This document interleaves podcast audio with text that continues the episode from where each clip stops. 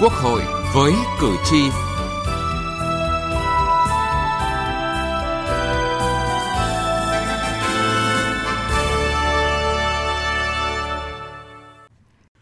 Thưa quý vị và các bạn, dân số dân tộc thiểu số chiếm 14,6%, nhưng tỷ lệ hộ nghèo chiếm 63,35% tổng số hộ nghèo của cả nước. Vẫn còn 21% người dân tộc thiểu số trên 15 tuổi chưa đọc thông viết hảo tiếng Việt vùng đồng bào dân tộc thiểu số và miền núi luôn nhận được sự quan tâm nhiều nhất của Đảng và Nhà nước với nhiều chính sách nhất, nhưng đây cũng là vùng còn nhiều khó khăn, gian khổ nhất. Việc Quốc hội thông qua nghị quyết phê duyệt đề án tổng thể phát triển kinh tế xã hội vùng đồng bào dân tộc thiểu số và miền núi giai đoạn 2021-2030 có ý nghĩa quan trọng, tiếp tục khơi dậy phát huy năng lực nội sinh của đồng bào, Tuy vậy, làm thế nào để đầu tư cho đồng bào dân tộc thiểu số miền núi là đầu tư cho phát triển bền vững theo tinh thần nghị quyết và đề án được chuyển hóa trong thực tiễn là vấn đề cần lưu tâm. Đây là nội dung của chương trình Quốc hội với cử tri ngày hôm nay.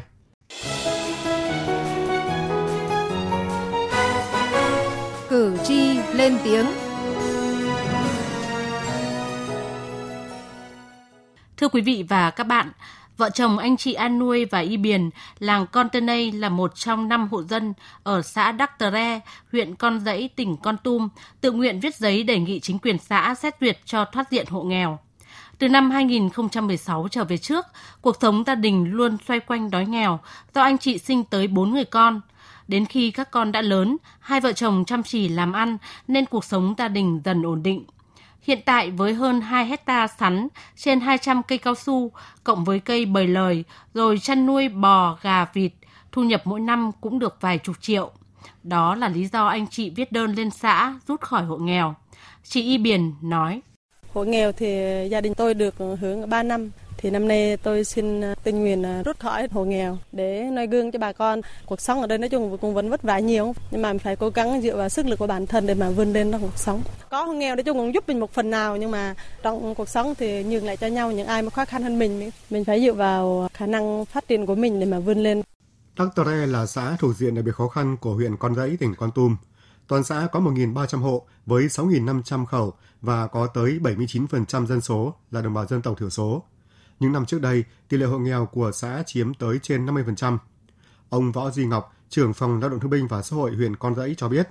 trong năm hộ dân tự nguyện viết giấy đề nghị chính quyền xã Đắc Tre, huyện Con Rẫy sẽ duyệt cho thoát diện hộ nghèo, có tới 4 gia đình dân tộc thiểu số tại chỗ. Đây là niềm vui vì người dân biết chủ động vươn lên thoát nghèo, không dựa dẫm, trông chờ, ỉ lại. Tôi đánh giá thì đây là một cái nhân tố mới, thay đổi được cái nhận thức của người dân, không còn cái sự trông chờ ý lại vào các cái nguồn đầu tư của nhà nước cho cái hộ nghèo. Đặc biệt ở đây tôi thấy là tinh thần đoàn kết trong nhân dân giúp nhau để xóa đói giảm nghèo. Các cái chương trình, dự án, đặc biệt là chương trình mục tiêu quốc gia giảm nghèo bền vững đã được triển khai đến tận các hộ nghèo và cái đối tượng nghèo được thụ hưởng rất là tốt, rất là hiệu quả. Năm 2019, chương trình phát triển Liên Hợp Quốc đã triển khai hỗ trợ kỹ thuật cho hai tỉnh Đắk Nông và Bắc Cạn, thực hiện dự án hỗ trợ phụ nữ dân tộc thiểu số phát triển kinh tế nhờ áp dụng công nghệ của cuộc cách mạng công nghiệp 4.0. Sáng kiến 4M là gặp gỡ, kết nối, đồng hành và phát triển, được thực hiện tạo điều kiện cho 784 người, chủ yếu là phụ nữ dân tộc thiểu số có thể khởi nghiệp,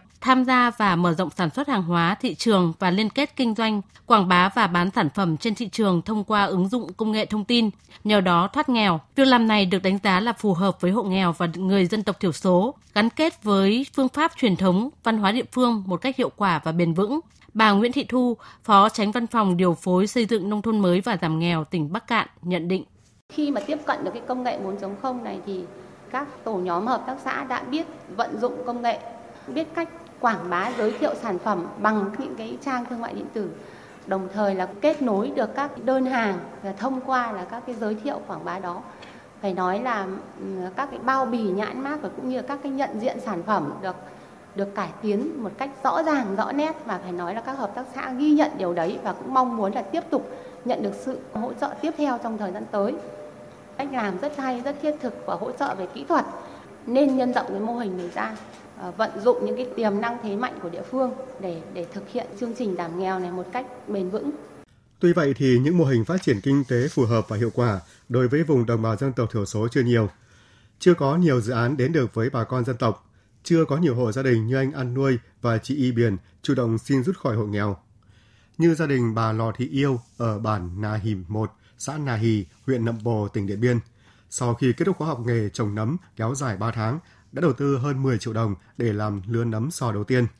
Sau 2 năm cầm cự, hai lần đầu tư thất bại với cả nghìn bịch nấm không bán được, gia đình đành bỏ dở và chuyển sang kinh doanh nhỏ lẻ khác. Hàng trăm bịch nấm với vốn đầu tư cả chục triệu đồng nay nằm chỏng trơ dưới nhà kho. Đợt ban đầu thì làm thử 500 bịch cũng năng suất nhưng mà cái cái cái khoản tiêu thụ nó rất kém, coi như là không không tiêu thụ được. Lớn hai thì 1.000 bịch tiêu thụ nó không được đủ đủ vốn. Thì cái đầu tư ban đầu nó cũng cái cước trở về nó rất cao mà tiêu thụ nó rất kém. Cho nên là bây giờ gia đình không làm nữa dừng, tiêu thụ nó kém quá.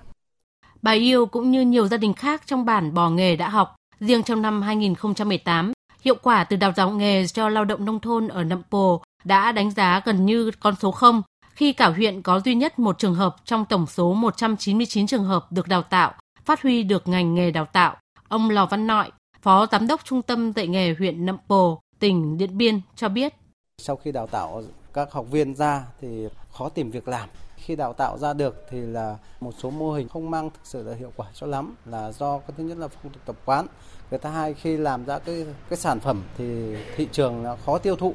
để mà lấy được cung cấp những cái con giống hoặc những cái cây giống vận chuyển về đây thì rất là khó khăn để đào tạo một cái ngành nghề thì chúng tôi cũng cố gắng để tuyên truyền nhưng mà hiện tại đơn vị không đăng ký được nghề mà liên kết đào tạo thì các cơ quan đến thời điểm không đăng ký được nghề, không dạy được những cái nghề mà học viên mình muốn học. À, từ những trường hợp cụ thể này cho thấy, việc thực hiện các chính sách đối với đồng bào dân tộc thiểu số sao cho phù hợp hiệu quả, giúp họ thoát nghèo bền vững là câu chuyện không dễ.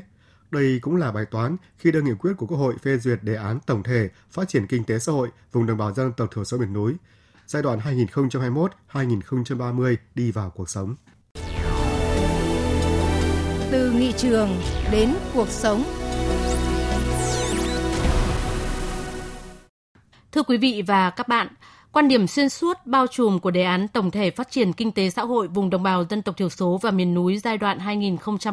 2021-2030 là đầu tư cho vùng đồng bào dân tộc thiểu số miền núi là đầu tư cho phát triển bền vững, phát huy tiềm năng, lợi thế của vùng, tạo cơ chế chính sách tập trung nguồn lực, giúp đồng bào ứng dụng tiến bộ khoa học vào sản xuất và cuộc sống, phát triển kinh tế, chủ động vươn lên thoát nghèo. Vì thế, việc cần làm là tích hợp chính sách đồng bộ, thống nhất, thu gọn đầu mối quản lý, phân công nhiệm vụ rõ ràng, phát huy vai trò chức năng của cơ quan công tác dân tộc, đảm bảo và nâng cao hiệu quả nguồn lực đầu tư, ưu tiên đầu tư có trọng tâm trọng điểm, tập trung cho địa bàn đặc biệt khó khăn, nhóm dân tộc có khó khăn độc thù của vùng đồng bào dân tộc thiểu số và miền núi. Bà Nguyễn Mai Hoa, Ủy viên Thường trực Ủy ban Văn hóa, Giáo dục, Thanh niên, Thiếu niên và Nhi đồng của Quốc hội cho rằng, trong các giải pháp thì quan trọng là phải tính toán đầu tư tập trung và hiệu quả, không nên giàn trải như trước đây.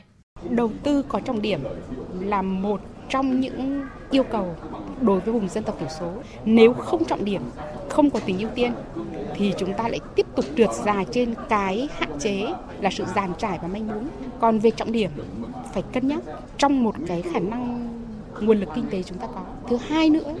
là phải dựa trên cái nhu cầu của từng vùng, từng địa phương và từng dân tộc một. Chứ không phải là một chính sách kinh tế chung cho tất cả các vùng miền các dân tộc được. Đã là trọng điểm đã là ưu tiên thì không làm đồng loạt và không theo cái cái chủ quan từ trên xuống mà cần phải xây dựng cái nhu cầu từ dưới các cái cộng đồng dân cư để đề xuất lên. Để thực hiện được điều đó, ông Vương Văn Sáng, đại biểu Quốc hội tỉnh Lào Cai đề nghị. Chính phủ cần có các tiêu chí phân định rõ đâu là xã đồng bào dân tộc thiểu số, đâu là xã miền núi, đâu là xã thôn có điều kiện kinh tế xã hội đặc biệt khó khăn. Từ đó, xây dựng các cơ chế, chính sách cho phù hợp, tránh tình trạng chúng ta chỉ tập trung đầu tư vào các xã điều kiện kinh tế xã hội đặc biệt khó khăn. Trong khi đó, vùng dân tộc thiểu số miền núi vẫn cần đầu tư để phát huy nội lực và tiềm năng để vươn lên, đồng thời cũng phải mở rộng tiêu chí phân định này tới cấp huyện, cấp tỉnh để đảm bảo tính hợp lý, tính khả thi của việc đảm bảo các nguồn lực thực hiện chính sách. Những năm gần đây, chính sách đầu tư hỗ trợ phát triển vùng dân tộc thiểu số đã được điều chỉnh sát hơn với thực tiễn cuộc sống. Chúng ta cũng đã thay đổi tư duy trong xây dựng chính sách là chuyển từ cho con cá sang trao cần câu. Nhưng xét cho cùng, trao cần câu hay cho con cá cũng chỉ là sự hỗ trợ thuần túy, mang tính ngắn hạn, thiếu chiến lược, Ông Hoàng Văn Cường, đại biểu Quốc hội thành phố Hà Nội nhận định, sự thay đổi quan trọng trong nghị quyết phê duyệt đề án tổng thể phát triển kinh tế xã hội vùng dân tộc thiểu số và miền núi giai đoạn 2021-2030 là đầu tư cho đồng bào dân tộc thiểu số và miền núi, là đầu tư phát triển chứ không phải là hỗ trợ.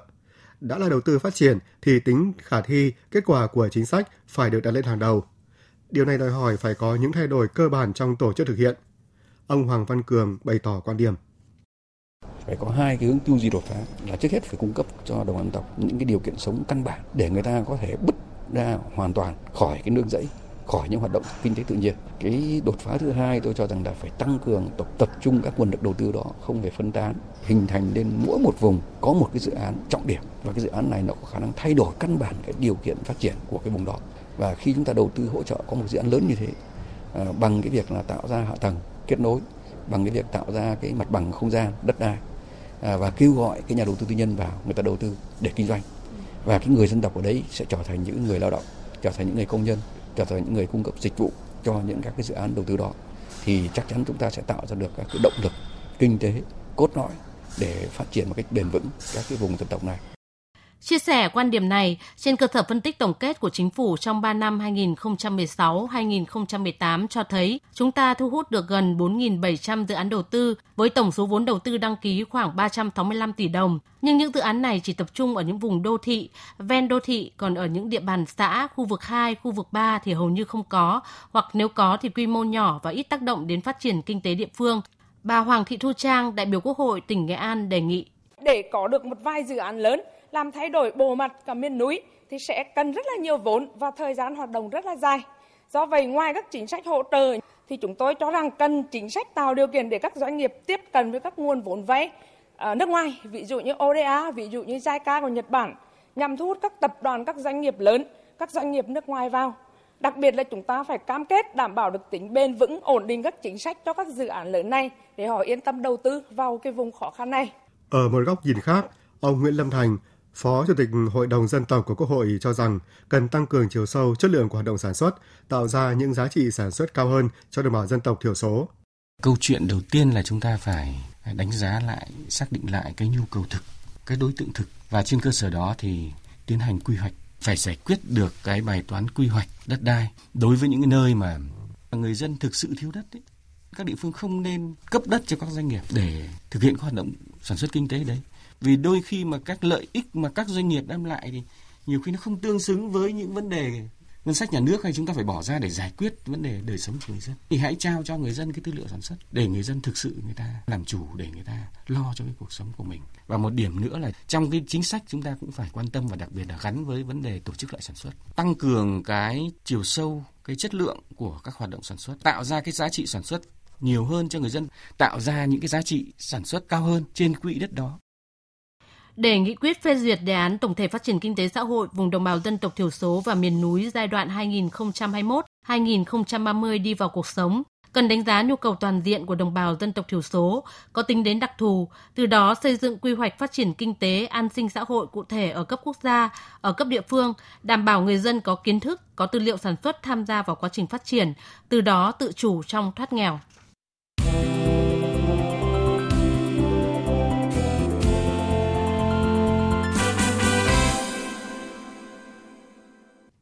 Thưa quý vị và các bạn, khi nguồn lực hạn chế, khi chính sách muốn bao phủ tới mọi đối tượng, mọi địa bàn vùng đồng bào dân tộc thiểu số và miền núi, thì việc tập trung cho những chính sách hướng đến phát triển bền vững là điều cần tính đến. Phó Chủ tịch Ban dân tỉnh Điện Biên Lò Văn Tiến đề nghị.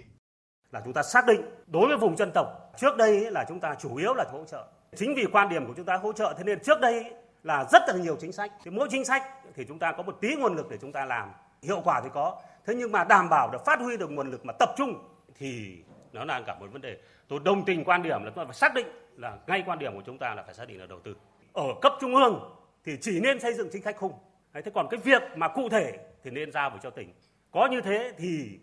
các địa phương mới có thể chủ động được tính toán là cái nào nên đầu tư và cái nào không nên đầu tư cái ý thứ ba ấy, thì trong cái phương hướng nhiệm vụ và các nội dung trong đề án đối với các tỉnh miền núi cái thế mạnh và cái điều kiện chủ yếu là lĩnh vực lâm nghiệp tôi đề nghị là trong chính sách xây dựng thế nào thì xây dựng nhưng phải để đồng bào dân tộc thiểu số sống được bằng rừng Cùng quan điểm này thì ông Đặng Huy Hậu, Phó Chủ tịch Ủy ban dân tỉnh Quảng Ninh cho rằng định hướng ở cái vùng này thì xác định kiểu gì? Nhất định là hạ tầng cái vùng này là phải được đầu tư. Không có đường, không có điện, không có nước, hoặc là bây giờ nuôi con lợn con gà thì anh em mình đều biết rồi, bây giờ bán đi đâu? Không có giao thông làm sao mà đi được? Nhất định là phải đầu tư về hạ tầng gồm có giao thông, điện, nước và các dịch vụ xã hội trong đó có y tế và giáo dục. Thì việc này tôi xin ý kiến phải có nguồn lực. Theo ông Phạm Quang Tú, Phó Giám đốc Quốc gia của Oxfam Việt Nam, trong quá trình thực hiện nghị quyết, nhà nước cần bỏ ra nguồn lực tương xứng cùng với việc huy động các nguồn lực khác để tạo sức mạnh trong thực hiện nghị quyết của Quốc hội, ông Phạm Quang Tú đề nghị.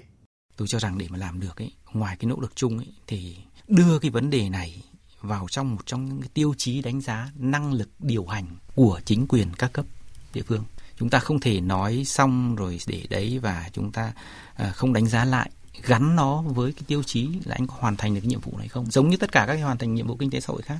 thì nó sẽ tạo một cái động lực mà bắt buộc chính quyền các địa phương phải quan tâm phải đưa vào thực tế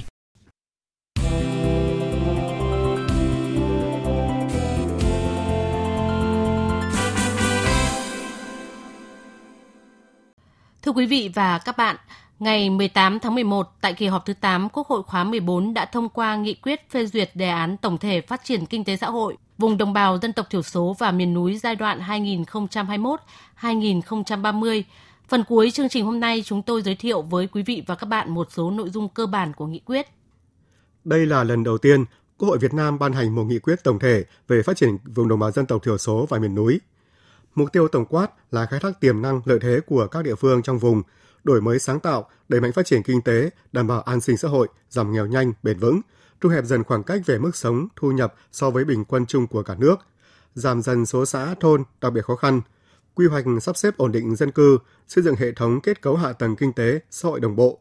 liên vùng, kết nối với các vùng phát triển, phát triển toàn diện giáo dục, đào tạo y tế, văn hóa, cải thiện rõ rệt đời sống của nhân dân, nâng cao số lượng, chất lượng đội ngũ cán bộ công chức, viên chức, người lao động là người dân tộc thiểu số, giữ gìn phát huy bản sắc văn hóa tốt đẹp của các dân tộc thiểu số, đi đôi với xóa bỏ phong tục tập quán lạc hậu, thực hiện bình đẳng giới và giải quyết những vấn đề cấp thiết đối với phụ nữ và trẻ em, xây dựng hệ thống chính trị ở cơ sở vững mạnh, giữ vững an ninh chính trị, trật tự an toàn xã hội, đảm bảo an ninh biên giới quốc gia, củng cố tăng cường khối đại đoàn kết các dân tộc, nâng cao niềm tin của đồng bào các dân tộc đối với Đảng và Nhà nước. Mục tiêu cụ thể đến năm 2025, phần đầu mức thu nhập bình quân của người dân tộc thiểu số tăng trên 2 lần so với năm 2020. Tỷ lệ hộ nghèo trong đồng bào dân tộc thiểu số mỗi năm giảm trên 3%. 100% xã có đường ô tô đến trung tâm xã được giải nhựa hoặc bê tông. 70% thôn có đường ô tô đến trung tâm được cứng hóa. 100% số trường, lớp học và trạm y tế được xây dựng kiên cố. 99% số hộ dân được sử dụng điện lưới quốc gia và các nguồn điện khác phù hợp.